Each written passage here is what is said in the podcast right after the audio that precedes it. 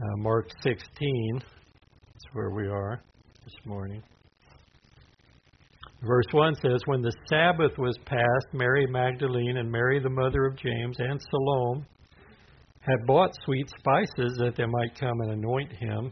And very early in the morning, the first day of the week, they came unto the sepulchre at the rising of the sun. And they said among themselves, Who shall roll away the stone from the door of the sepulchre? And when they looked, they saw that the stone was rolled away, for it was a very for it was very great. And entering into the sepulchre, they saw a young man sitting on the right side, clothed in a long white garment, and they were affrighted. That means they were afraid. Of, this is probably King James. He said unto them, Be not affrighted. Ye, ye seek Jesus of Nazareth, which was crucified. He is risen. He is not here. Behold, the place where they laid him. But go your way, tell his disciples and Peter that he goeth before you into Galilee. There shall, shall ye see him as he said unto you. And they went out quickly and fled from the sepulchre, for they trembled and were amazed. Neither said they anything to any man, for they were afraid. So we find the regular Sabbath ending uh, Saturday at sundown, and Jesus rises from the dead sometime on the first day of the week, which begins at Saturday sundown. Uh, he rose sometime Sunday before sunrise, okay, or uh, might have been Saturday evening on our calendar. We don't have an exact time for him there, but he's he's up. And the women purchased spices in order to anoint the body of Jesus for burial. They're unaware that Joseph of Arimathea and Nicodemus have wrapped the body in linen cloths with myrrh and aloes. And the women then rest until the early morning. So they buy the spices at the end of the Sabbath, but it's you know dark and they're not going out there. They come back early in the morning to anoint the body as the sun's rising so that they might uh, do this service to Jesus for his body. But Jesus has already risen from the dead.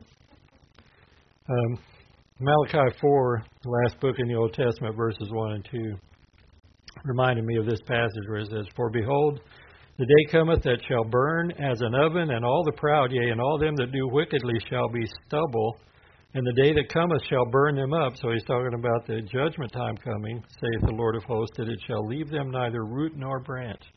He says, But unto you that fear my name shall the Sun of Righteousness, and of course this is the Sun, S U N, but we know the S O N Son, the Son of Righteousness shall arise with healing in his wings, and he shall go forth and grow up as calves of the stall.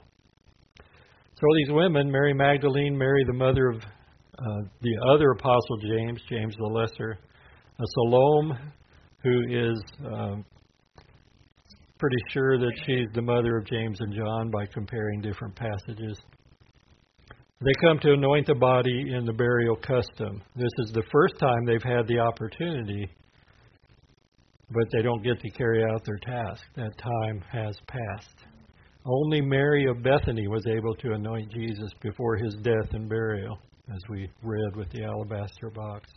This hasty preparation by Joseph of Arimathea and Nicodemus, this wasn't the normal process by which a burial would take place, but it wasn't a normal situation.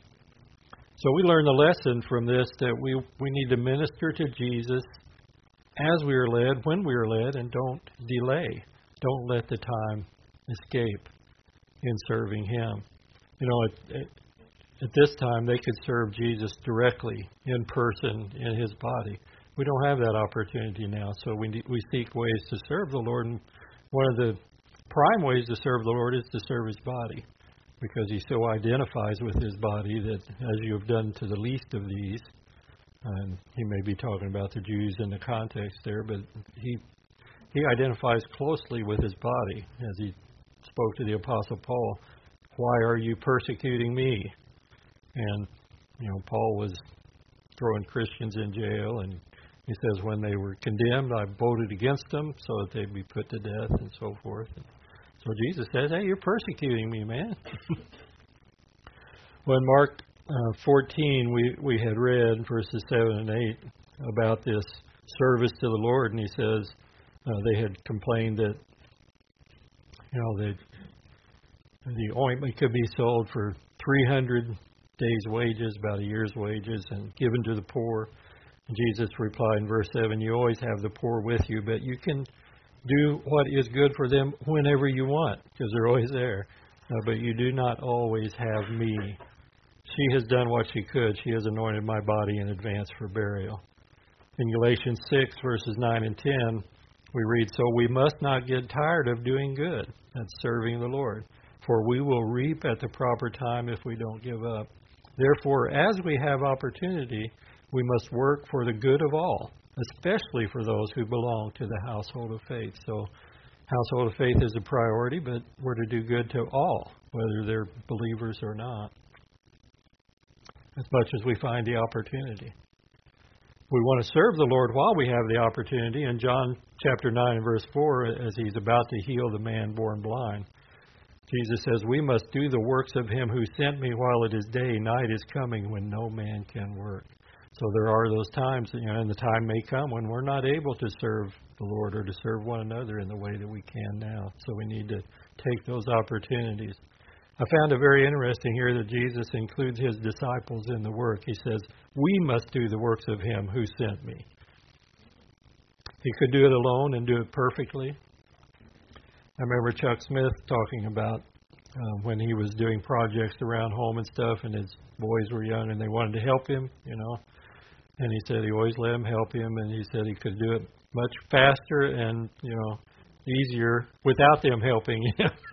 but he he allowed them to help him. It's kind of the same way with the Lord. You know, he can do it all, but he wants to allow us the opportunity to to serve with him. He wants us to share in the work and share in the reward.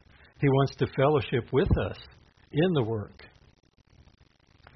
So as the women come to anoint Jesus' body, they encounter another problem, or they think of another problem. In uh, verses 3 and 4, they said among themselves, Who will roll away the stone from the door of the tomb for us? But when they looked up, they saw that the stone had been rolled away, for it was very large. Their problem was solved before they uh, could even talk to anybody about it. The Lord took care of it. So they had observed Jesus' body being entombed. They knew where the tomb was. They likely saw the large stone being rolled into place at the opening of the tomb. And now they wondered how they would get into the tomb. Who will remove the stone from the opening so we can accomplish our task? We should have brought some of those cowards with us. then as they looked looked up from their conversation, well, I'm not putting them down. I'm you know, I identify as a coward. then as they looked up or look up from their conversation, they see that the stone is already rolled away, and the stone was very large. These carved or cave tombs had very large stones put in place to block the opening. Uh, you did not want any animals getting to your loved one's remains.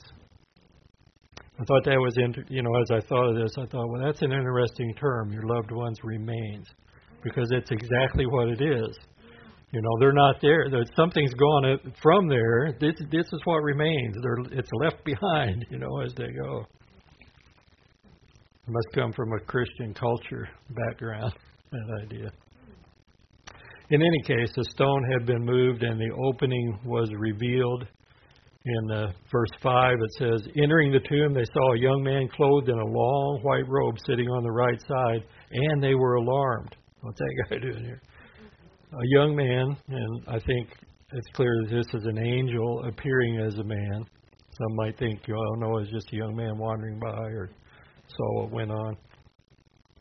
Uh, but angels appear as men many times. This is something they're able to do, and we find many appearances of angels in the form of men in the Bible. Uh, one of the ones I think of is Genesis 18, where Abraham's sitting in the at the door of his tent and he sees three men approaching. And so he hurries to prepare them a meal and you know, to you know bless them. And so as they're there talking, uh, two of the guys take off, two of the men take off, and it says, "But Abraham still stood before the Lord." And so he has this conversation with the Lord where you know he and this kind of comes up in our Jeremiah study where he says, uh, what if there are 50 there in Sodom? Will you destroy it? And he said, No, if I find 50. And Abraham says, Well, what if there are 40? You know, and he keeps going down. Finally, he gets to 10, and then Abraham gives up because he's got relatives there, and he thinks, you know, with the sons and the daughter-in-laws and all, there should be 10, you know, but of course they weren't. Um, but anyway, as these two guys depart, it says in the next chapter they come to Sodom, and, it, and we find that they are identified as angels. So he had three men. Two were angels. One was probably the angel of the Lord, which is a pre-incarnate appearance of Christ. You know, he would appear as a man. Uh, so we see that. Um, another example is Daniel 9, where Gabriel, the angel, appears to uh, Daniel as a man and informs him about the coming of Jesus. In Joshua 5, there's an interesting passage when Joshua is getting ready to go in and they're going to conquer the land, and Joshua's out um, probably praying, seeking the Lord, and he sees this warrior with a drawn sword, you know, and he says, "Are you with us? Or are you with our enemies?" And he says, um, "No." he says, "But I'm the commander of the Lord's army, so we need to be with with him. He's, you know, he he'll be with us and work with him, but um, we can't just have him. You know, well, are you going to be with us if we aren't seeking him and following him?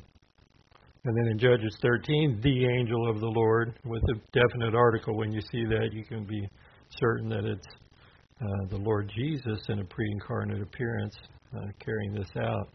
Uh, Judges, Judges 13, when uh, Manoah and his wife are childless, and this man appears to her and tells her, you know, she's going to have a child, and you shouldn't let any, you can't partake of the fruit of the vine, no, no wine, no grapes, or anything of that sort. And then he goes away, and so she goes and tells her husband, you know, this person came told me these things, and uh, I think it was an angel, you know, and so they, he uh, says, well, if he comes back, we'll ask him some more stuff, you know, basically. And so she's out by herself. He comes back again and talks to her. And so she runs and gets him, and they come and they do a sacrifice. And he says, uh, you know, just sacrifice on this rock here to the Lord. And then he touches that with his staff, and it all goes up in flames, and he goes up in the flame. and so Manoah's like, oh, we've seen God face to face, you know, and we're to die. And his wife is much more practical and sensible. And she says, if he wanted to kill us, we'd be dead by now. he wouldn't have told us all this stuff to do all this stuff. But the angel of the Lord appearing. So angels appeared as men. And in the Hebrews 11 and verse 2, we're told, do not forget to entertain strangers, people you don't know. For by so doing, some have unwittingly entertained angels. Uh, there are going to be people who arrive in heaven, and they will wittingly at that point realize that they entertained angels because they still don't know. You know, they're unwitting about it. and some people, of course, probably know when they, you know, somebody you're helping and then they're gone. You know, it's not the vanishing hitchhiker; it's an angel. You know. Well, the Gospels vary in their accounts of angels in the resurrection accounts. We find the one here in Mark and critics cite these variances as proof that the story is not true. But the accounts are not contradictory, they simply emphasize different details. We find this difference in emphasis in other areas of the Gospels as well, in some of the narratives of things that Jesus did or said. One writer cites a detail that another does not. One writer records an event or words of Jesus that another does not. One gives more detail of the same event than another does. And so the critic says, oh, the Bible has contradictions, it's full of contradictions. So it's good and helpful to consider what constitutes a contradiction. And it, it, this goes according to the laws of logic. If you had any philosophy courses or anything like, like that, you probably studied the laws of logic in school. There's a law of non contradiction. And this is uh, one of the basic laws in classical logic, and it states that something cannot be both true and not true at the same time when dealing with the same context. Okay, so this would be uh, it's contradictory if it's you know the same thing is being said, opposite things are being said about it uh, in the same context, and that would be a contradiction. It's, it's important to realize in order to demonstrate a contradiction, it's not merely enough to show two claims, A and B, are opposite of one another and are mutually exclusive. one need to further demonstrate claim A and B are in opposition to one another at the same time.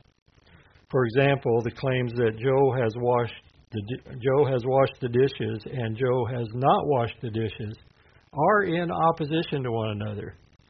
But it's not a contradiction if yesterday someone asked if Joe has washed the dishes and the answer is yes, while today the answer is no.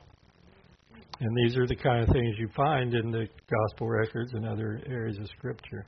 A contradiction occurs when two or more claims conflict with one another so they cannot simultaneously be true in the same sense and at the same time.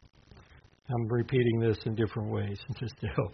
It, to put it another way, a Bible contradiction, contradiction exists, and they don't exist, but this is what the examples say when there are claims within the Bible that are mutually exclusive in the same sense and at the same time.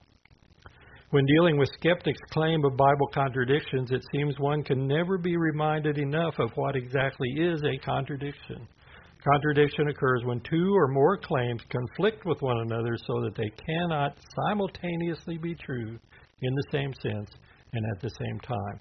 This is what we find with the example of angels in different appearances at the tomb as Jesus rose. Put it another way, a Bible contradic- contradiction exists when there are claims within the Bible that are mutually exclusive in the same sense at the same time. So we got this example of Mark. He mentions a young man, which the women saw in the tomb. Matthew, in his account, speaks of an angel also, who he identifies as an angel, who sat upon the stone after moving it away from the tomb opening. That's Matthew 28 2. Luke mentions two men, two men, he says, who stood by the women in shining garments. Luke 24 4. And John also says two angels appeared to Mary Magdalene in white, and they were sitting at the foot and the head of the space where Jesus' body was. That's John 20 and verse 12. But there's not a contradiction here because the passages that mentioned a singular person seen at the tomb, Matthew 28 and Mark 16, do not state that he was there was only one angel or only one man present. If it did say that, then we would have a contradiction, possibly because there are different time frames here also. Again, in order for there to be a contradiction against uh, the passages that talk about two angels present at the tomb, this would have to say only one angel or only one man. Other passages must necessarily exclude the possibility of two angels, such as the wording, there was only one angel. Since such language is not found in the text, there's not a contradiction between these verses. There's an example from secular history, and you'll find, you know, probably numerous places where you can identify this in secular historical accounts. But there was a couple of reports talking about the Louisiana Purchase. That was really a good purchase, you know, price wise. But one account, this is in historical account, you know, one account says President Thomas Jefferson sent Robert Livingston to France to negotiate the purchase. But another account states that Jefferson dispatched two men, Robert Livingston and James Monroe. Do we have a contradiction? Of course not. Both accounts are correct in their claims. It is just that one account gave more specific and additional details. If if the one account said he sent Robert Livingston alone to negotiate the purchase, and then the other one says he sent Robert Livingston and James, well, one of them would be incorrect. They would be contradictory. You'd have to figure out which one was true. So, how many angels were present on the morning of the resurrection? At least two because we have in a couple of accounts that there were two, so there were at least two, but there could have been as many as six that are identified for us because all these could have been in different, slightly different time frame situations. You know, and as you read the Gospels, you can kind of see uh, the women come at different times, different things happening. So there were at least two. Imagine that I imagine the site was rife with angels on this morning. They are amazed by what has happened and they want to know more. In 1 Peter chapter 1 and verse 8, uh, the context of this passage is in our trials and the testing of our faith. In verse 8 he says, Whom having not seen you love, we love a God who we have never seen. Though now you do not see him, yet believing you rejoice with joy inexpressible and full of glory, receiving the end of your faith, the salvation of your souls. In verse 10, he says, Of this salvation the prophets have inquired and searched carefully, who prophesied of the grace that would come to you, searching what or what manner of time the Spirit of Christ who was in them was indicating when he testified beforehand the sufferings of Christ and the glories that would follow. So, all these prophets that we have the words of, you know, they were wondering, when's this going to happen, Lord? What's it all about? And it was revealed to them in verse 12 that not to themselves but to us they were ministering the things which now have been reported to you through those who have preached the gospel to you by the Holy Spirit sent from heaven, things which angels desire to look into. So the angels are curious about, I mean, this is an amazing thing to the angels. Grace of God. They see the, their fallen compatriots, you know, who don't have it. They don't receive any grace but the grace of God through Jesus Christ and this sacrifice has taken place, God Himself becoming flesh, dying, and then coming back to life. Amazing thing. They were probably thronging this scene if they were allowed to, as many as were allowed to. They probably they're like, all right, let's check this out, see what's going to happen here.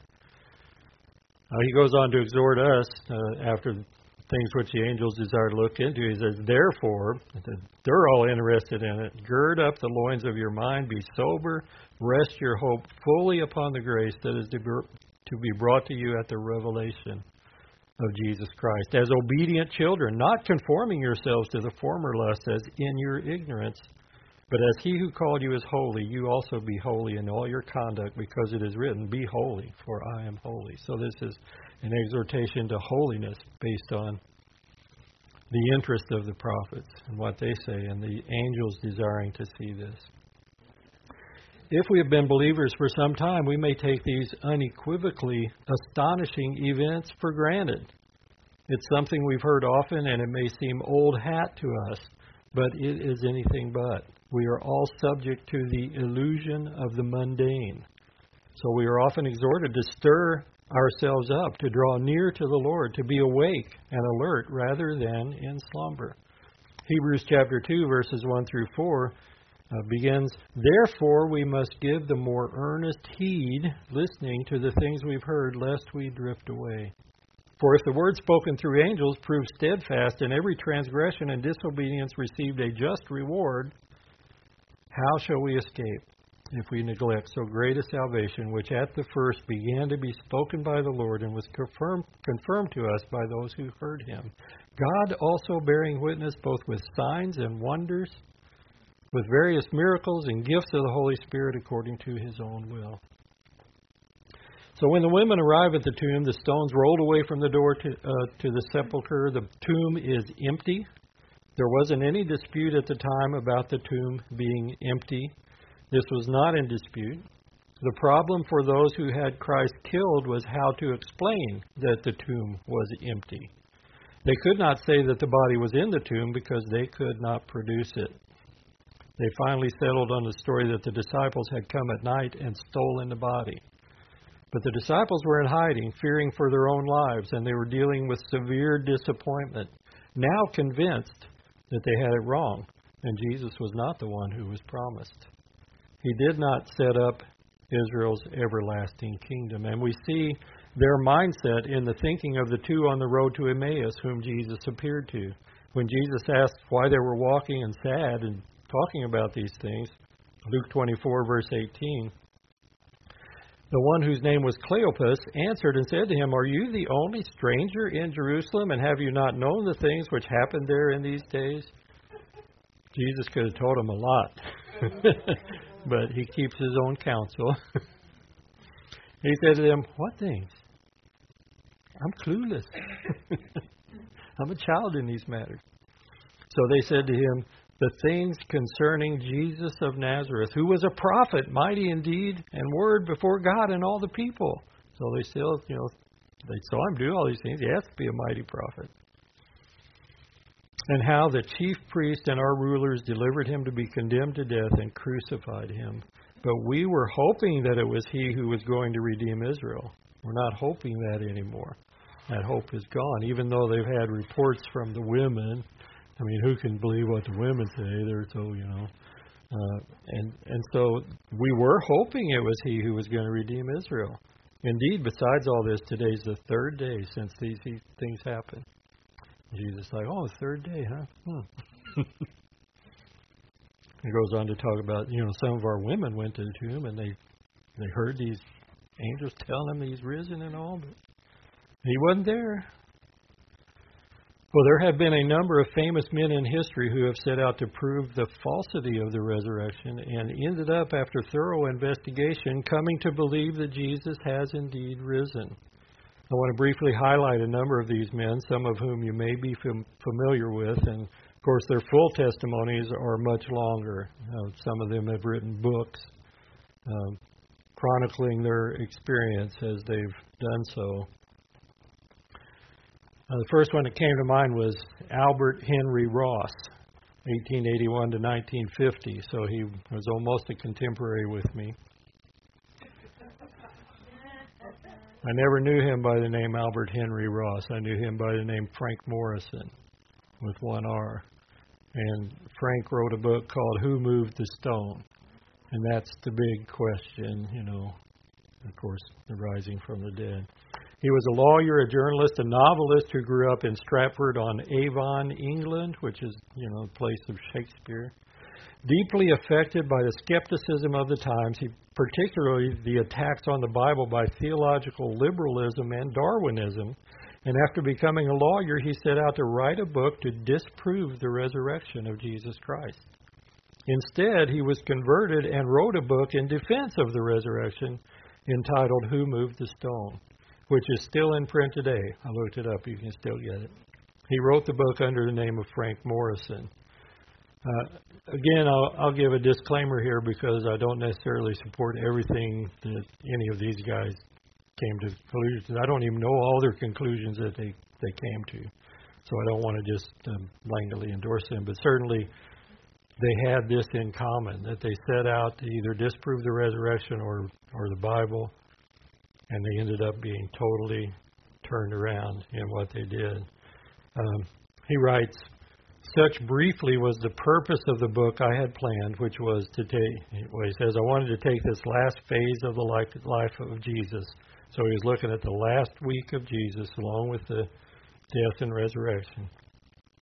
He said, I want to take the last phase of the life of Jesus with all its quick and pulsating drama, its sharp, clear cut background of antiquity, and its tremendous psychological and human interest, to strip it of its overgrowth of primitive beliefs and dogmatic suppositions. In other words, get rid of all miracles and everything of that sort and to see this supremely great person as he really was. So he wanted to present the historical Jesus um, without all the religious trappings and all those sorts of things.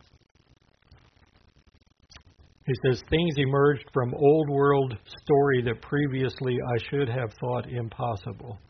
Slowly but very definitely, the conviction grew that the drama of those unforgettable weeks of human history was stranger and deeper than it seemed. It was the strangeness of many notable things in the story that first arrested and held my interest. It was only later that the irresistible logic of their meaning came into view.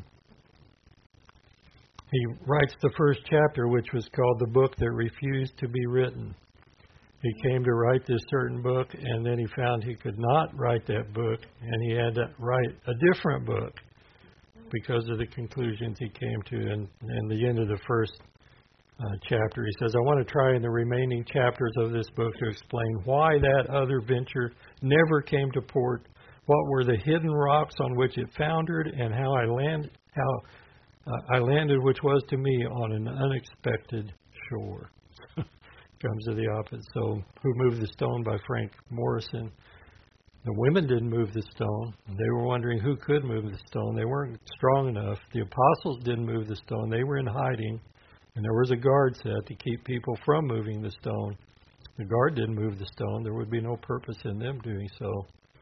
Um, the only thing that remains is, as we're told, it's the angel of the Lord.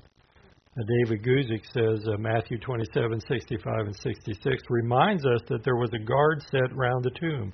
All this shows that the stone could not have been rolled away by the women or by the disciples. We also understand that no one else wanted to roll away the stone. They were plenty happy with the stone being there.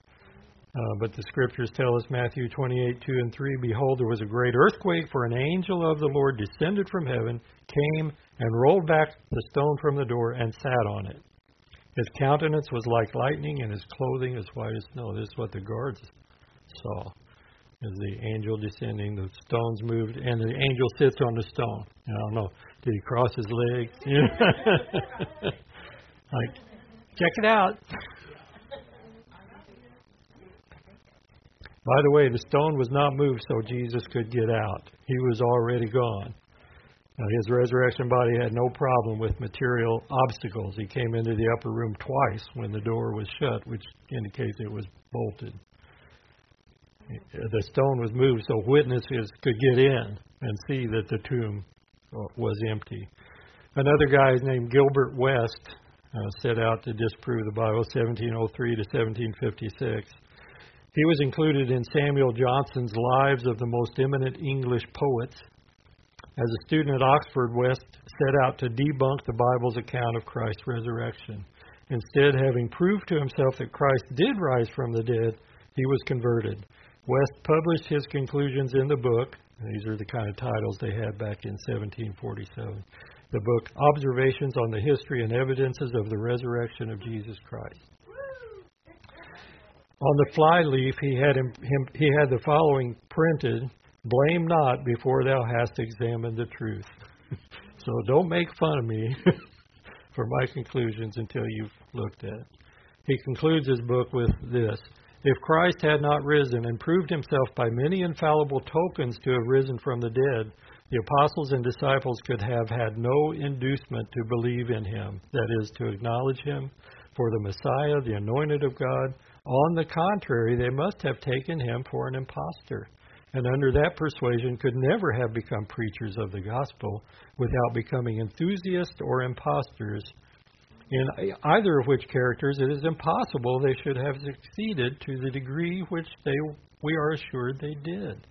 Considering their natural insufficiency, the strong opposition of all the world to the doctrines of Christianity, and their own high pretensions to miraculous powers about which they could neither have uh, they could neither have been deceived themselves nor have deceived others. Supposing, therefore, that Christ did not rise from the dead, it is certain, according to all human probability, there could never have been any such thing at all as Christianity, or it must have been stifled soon after its birth. George Lyttelton, which I have heard his name before, 1709, 1773. He was an English state, statesman, author, and poet. A lot of poets here who were educated. He was educated at Eton and Oxford, very top. Among other things, he published a history of Henry II. And as a young man, he set out to prove that Paul was not converted, as the Bible states. Instead, he wrote a book containing evidence that Paul was indeed converted, and that his conversion is evidence that Jesus rose from the dead. There's no other explanation for Paul's conversion than the resurrection and Jesus appearing to him. His book was titled, this was also 1747, Observations on the Conversion and Apostleship of St. Paul. So, much briefer time. Lyttelton observed that from an early, earthly perspective, Paul had absolutely nothing to gain and everything to lose by testifying that he had seen the risen Christ. Giving up his position and prestige as a Jewish religious leader, he joined the despised Christian sect, so he was a Jew, and was hounded, mocked, and persecuted. Well, he's speaking of Paul, course. Was hounded, mocked, and persecuted for the rest of his life, finally paying the ultimate price for his Christian faith death by beheading. Paul was not crucified as Peter was because Paul was a Roman citizen. So you got the opportunity, the choice of being beheaded and not suffering, you know, the, the, on the cross. Another guy was named Simon Greenleaf. You may have heard of him. There's a school of law named after him, Simon Greenleaf School of Law. He lived from 1783 to 1853, and George, uh, no, it was uh, uh, Montgomery, a doctor Montgomery. I can't think of his name right now. I'd read it earlier. I don't think it's in this this account. No, not Montgomery Boyce. Is uh, anyway. That's you can look it up. It's not not a big deal. But Simon Greenleaf was the Royall Professor of Law at Harvard University. Royall with two L's. That tells you how royal it is. he was one of the most celebrated legal minds in American history. His treatise on the law of evidence is still considered the greatest single authority on evidence in the entire literature of legal procedure. As a law professor, he determined to expose the myth of the resurrection of Christ once and for all. But his thorough examination forced him to conclude instead that Jesus did rise from the dead. In 1846, he published an examination of the testimony of the four evangelists by the rules of evidence administered in the courts of justice. He gets an award for the longest title. Thus, one of the most celebrated minds in the legal profession of the past two centuries took the resurrection of Christ to trial, diligently examined the evidence, and judged it to be an established fact of history. And this was in spite of the fact that he began his investigation as a skeptic. One of Greenleaf's points is that nothing but the resurrection itself can explain the dramatic change in Christ's disciples and their willingness to suffer and die for their testimony. I'll give you another excerpt from his book says their master had recently perished as a malefactor by the sentence of a public tribunal. His religion sought to overthrow the religions of the whole world. The laws of every country were against the teachings of his disciples. The interests and passions of all the rulers and great men in the world were against him. The fashion of the world was against him. It sounds kind of like uh, the period of history we're entering into and have we've been in, but we're accelerating into propagating this new faith, even in the most inoffensive and peaceful manner, they could expect nothing but contempt, opposition, revilings, bitter persecutions, stripes, imprisonments, torments, and cruel deaths. Yet this faith they zealously did propagate, and all these miseries they endured undismayed, nay, rejoicing. As one after another was put to a miserable death, the survivors only prosecuted their work with increased vigor and resolution. The annals of military warfare afford scarcely an example of the like heroic constancy, patience, and unblenching courage. They had every possible motive to review carefully the grounds of their faith and the evidences of the great facts and truths which they asserted, and these motives were pressed upon their attention with the most melancholy and terrific frequency.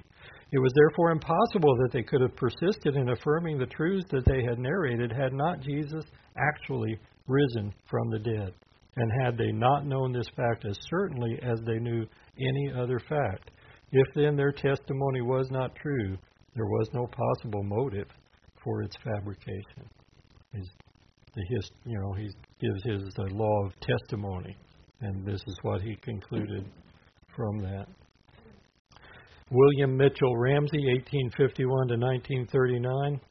He was a renowned archaeologist. You may have heard of him if you've looked any at any biblical archaeology kind of things. He was a New Testament scholar from Scotland. He was knighted by the British Crown for his work in archaeology. He was raised an atheist. And as a brilliant student at the University of Aberdeen in Scotland and at Oxford University in England, he sat at the feet of theological modernists and skeptics who disbelieved the Bible. It was assumed that the Bible is not historically accurate and that it contains a large portion of mythology. It was thought that the book of Acts was not written until 150 AD, about a century after the events it describes.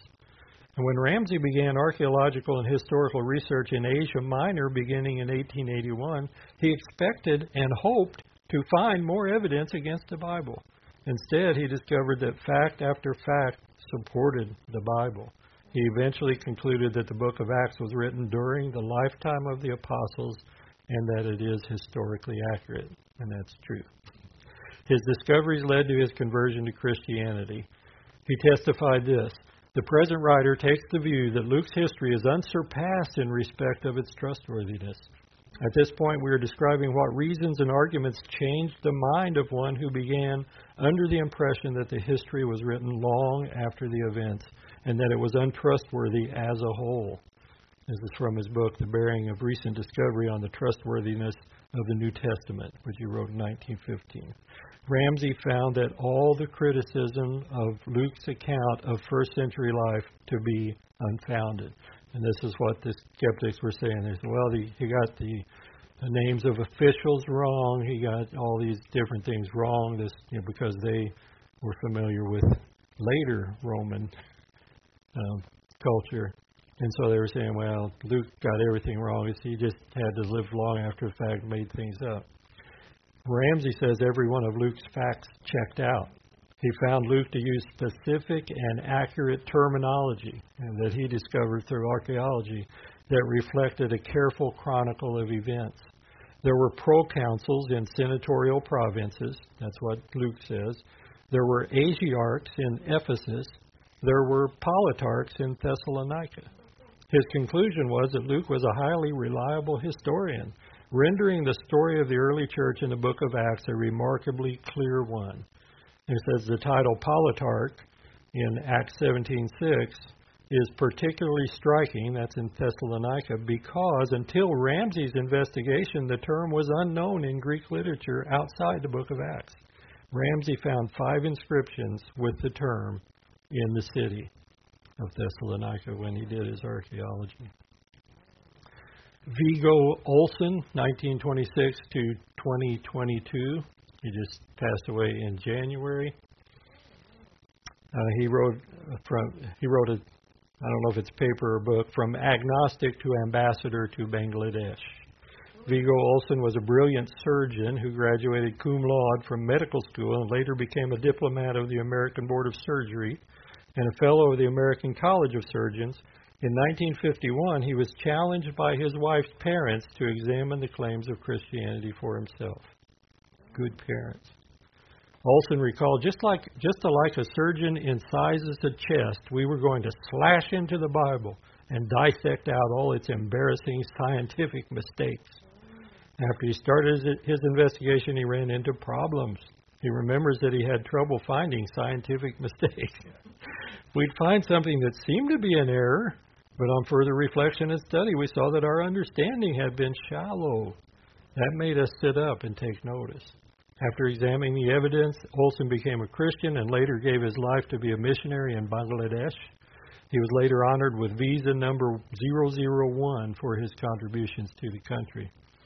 This is a man who was extremely educated, a brilliant surgeon, someone who was not willing to take a blind leap of faith, and after exhaustive research, he was willing to admit, like so many others have, that the historic Christian faith is much more than a religion. It is based on a man who walked this earth as the Theanthropos, the God man. The evidence that supports the resurrection of Jesus is so overwhelming, it demands a verdict, and Christianity lives and dies by the fact of the resurrection. Without it, Christianity does not hold water. Olsen went from an agnostic to giving up his career, his entire life, to serve people in Bangladesh. he wrote this it was the greatest adventure we could ever have. When you're in a hard place, when you're in over your head again and again, when you're sinking and beyond yourself and praying your heart out, then you see God reach out and touch your life and resolve the situation beyond anything you could have ever hoped. That's living it up. In my opinion, finding the purpose for which God made you, whatever it may be, and then fully pursuing it is simply the very best way to live. Josh McDowell, 1941. You're more like more than likely familiar with Josh McDowell. He wrote a book called The Evidence That Demands a Verdict, um, and it's more of a reference work. You know, it's not really a book. You, know, you can sit down and read it from cover to cover, but it's chock so full of different facts and ideas, and and it's easy to look things up in it. So it's really like an encyclopedia almost. Uh, excerpts from it are in a little book called More Than a Carpenter which deals with the deity of Christ. But he wrote this book, Evidence That Demands a Verdict. He was a skeptic when he entered, entered university to pursue a law degree. There he met some Christians who challenged him to examine the evidence of the Bible and Jesus Christ. And his testimony is As a teenager, I wanted the answers to three basic questions Who am I? Why am I here? And where am I going? Those are three basic questions for everybody. So, as a young student, I started looking for answers. I thought that education might have the answer to my quest for happiness and meaning, so I enrolled in the university. What a disappointment. I have probably been on more university campuses in my lifetime than anyone else in history. Not sure about that, but he was working with Campus Crusade for Christ for years, and so he would go campus campus. you can find lots of things in the university, but enrolling there to find truth and meaning in life is virtually a lost cause. My new friends issued me a challenge I couldn't believe. They challenged me, a pre law student, to examine intellectually the claim that Jesus Christ is God's Son. I thought this was a joke. These Christians were so dumb. How could something as flimsy as Christianity stand up to an intellectual examination? I scoffed at their challenge. I finally accepted their challenge not to prove anything, but to refute them. I decided to write a book that would make an intellectual joke of Christianity. I left the university and traveled throughout the U.S. and Europe to gather evidence to prove Christianity is a sham. He concludes After trying to shatter the historicity and validity of the Scripture, I came to the conclusion that it is historically trustworthy. If one discards the Bible as being unreliable, then one must discard, he says, almost all all literature of antiquity. I think you'd probably have to discard, uh, discard all literature of antiquity.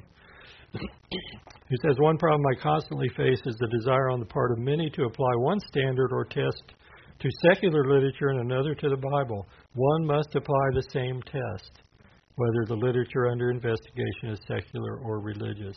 Having done this, I believe we can hold the Scripture in our hands and say the Bible is trustworthy and historically reliable. I think there's just a couple more briefly. Uh, Lee Strobel, who you're familiar with, and was born in 1952. He's a year younger than than I am. He has a law degree from Yale University. He worked as an investigative reporter for one of America's largest newspapers, Chicago Tribune. He was an atheist.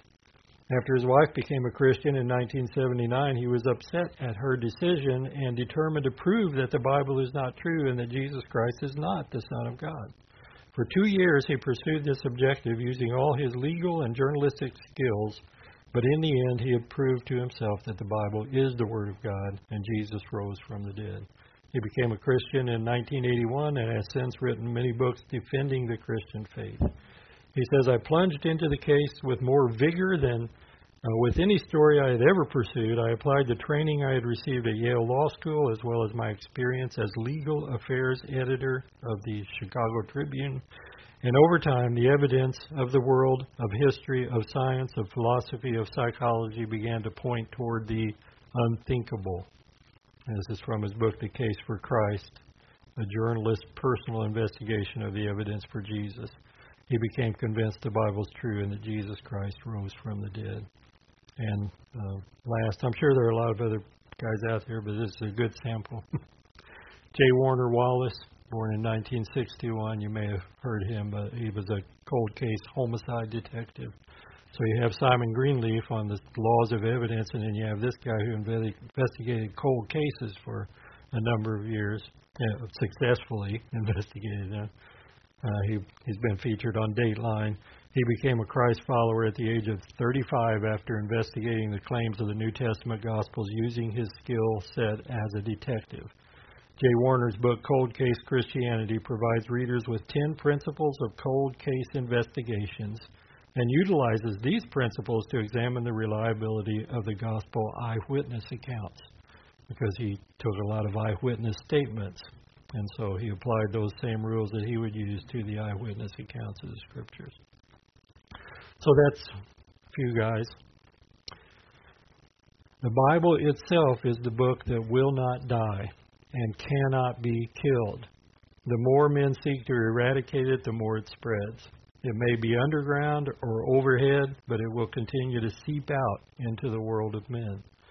Above all other books combined, the Bible has been hated, vilified, ridiculed, criticized, restricted, banned, and destroyed. But it has been to no avail. As one rightly said, we might as well put our shoulder to the burning wheel of the sun and try to stop it on its flaming course as attempt to stop the circulation of the Bible. That's Sidney Collett. In AD 303, the Roman Emperor Diocletian issued an edict to stop Christians from worshiping Jesus Christ and to destroy their scriptures. Every official in the empire was ordered to raze the churches to the ground and burn every Bible found in their districts. 25 years later, Diocletian's successor Constantine issued another edict ordering 50 Bibles to be published at government expense, according to Eusebius. Whatever you think of Constantine, we see a turnaround there from destroying the Bible to the government actually publishing the Bible. 1778, the French infidel Voltaire boasted that in 100 years Christianity would cease to exist. But within 50 years, the Geneva Bible Society used his press and his house to publish Bibles. Robert Ingersoll, 1833 to 99, once boasted, "Within 15 years, I'll have the Bible lodged in a morgue." But Ingersoll's dead, and the Bible is alive and well. We have these records of men who tried to disprove the resurrection or the biblical record, but came to believe against their expectation or even their desire. There is something about the Word of God that cannot be denied when it is examined honestly. It can be denied if you examine it dishonestly. We have no record anywhere of anyone who has successfully disproven the resurrection. He is risen indeed. In verses 6 and 7 of Mark 16, uh, the angel says to the women, Don't be alarmed. You seek Jesus of Nazareth who was crucified. He's risen. He's not here. See the place where they laid him. But you go and tell his disciples and Peter that he's going before you into Galilee. There you will see him, as he said to you. So the angel speaks. He tells them, This is the place where Jesus of Nazareth was laid. Full identification. It's his tomb, not some other Jesus. It's Jesus of Nazareth was laid here. He was crucified, executed. He was dead when he was laid in the tomb. He's risen. Look, he's not here. David Guzik says the angel painted the contrast between what Jesus was and what he is. He was crucified beyond all doubt. That means he was dead. Now he is risen, not only resuscitated, resuscitated, but resurrected. When we see the place where they laid him is now empty, we see that the Father did not forsake Jesus. When we see the place where they laid him is now empty, we see that death is conquered. When we see the place where they laid him is now empty, we see that we have a living friend in Jesus. John tells us the burial cloths were left behind. So Jesus rose and he just left those things there. It made me think about the rapture. You know, we're going to leave our there's there's a dispute about whether we're going to leave our clothes behind or not. But we're going to get a new body, new robes. We won't need we won't need these rags anymore. We'll get white shining garments, which are we're told are the righteous acts of the saints in Revelation 19, uh, verses 6 through 8. This is second coming. I beheld, as it were, the voice of a great multitude, as the sound of many waters, as the, and as the sound of mighty thundering, saying, Alleluia, for the Lord God omnipotent reigns. Let us be glad and rejoice and give him glory, for the marriage of the Lamb has come, and his wife has made herself ready. And to her it was granted to be arrayed in fine linen, clean and bright, for the fine linen is the righteous acts of the saints. Now, there are many believers and Bible scholars included who say this Gospel of Mark, beginning with verse 9, the rest of it doesn't belong here. Now, this is what we're going to look at a little, little more detail next week as we seek to finish the book. Uh, some critics have used this to argue against the resurrection of Jesus, since the post resurrection appearances are given in those verses. Um, some say the women are simply mistaken. In their confusion and hopefulness, they mishear the angel or the young man. You know, it's just a young man in a tomb. And he says, He's not here. Come see the place where they laid him. I'll take you to the, the real tomb. You know, that's what some of the Bible critics have said. Uh, that is, you got the wrong tomb. I'll show you where he is. This doesn't help the critics' cause at all. If they went to the wrong tomb, rest assured that the Romans and the Jewish leaders knew very well where the tomb was, having secured, sealed, and guarded it. They would simply bring forth the body and show that Jesus was still dead and recognizable. The wounds were still there, as they were when he appeared to the disciples and to Thomas. But even without the ending from verses 9 through 20, it's clearly stated that the reason he is not here is because he is risen. He points them to the empty tomb, not another tomb. Uh, the angel tells them, "Don't be alarmed or amazed." This is to be to be struck with amazement. He's saying, "Don't freak out. You know, don't fall over dead. I know you're talking to an angel." To be thoroughly amazed, to be astounded, to be struck with terror. A lot of people were were terrified when they were in the presence of even of angels. They would fall down like they were dead, and they would tremble and so forth. Uh, it's beyond be not afraid or fear not. This is don't be terrified. People are usually terrified in the presence of these angels, depending upon the level of the angel's revelation of God's holiness. William MacDonald says the angel in this passage then commissioned them as heralds of the resurrection. These women were sent forth to tell the disciples and Peter, he's risen from the dead. They were to tell them that Jesus would meet them in Galilee he says, notice that Peter, the disciple who had denied his Lord, was singled out for special mention. Now go tell the disciples and Peter.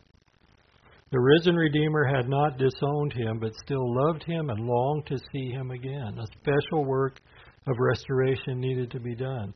The wandering sheep must be brought back into fellowship with the shepherd. Spurgeon says, If any of you have behaved worse to your master than others, you are peculiar, peculiarly, I have trouble pronouncing that one. You're peculiarly called to come to him now. You have grieved him, and you have been grieving because you have grieved him. You have been brought to repentance after having slidden away from him, and now he seals your pardon by inviting you to himself. In verse 8, we're told that the women went out quickly. They fled from the tomb, for they trembled and were amazed, and they said nothing to anyone, for they were afraid. As I said, some say that Mark's original writing ended here. Uh, if you have a modern Bible translation, you may see notes or some other indication, for example, the passage in italics, indicating that they don't believe it belongs here. Uh, I'm convinced that it absolutely belongs here, and we'll talk about some of the practical reasons why. Uh, not today, but if the rapture doesn't happen between now and next week, Lord willing, and I don't get raptured myself in some way, you know, like.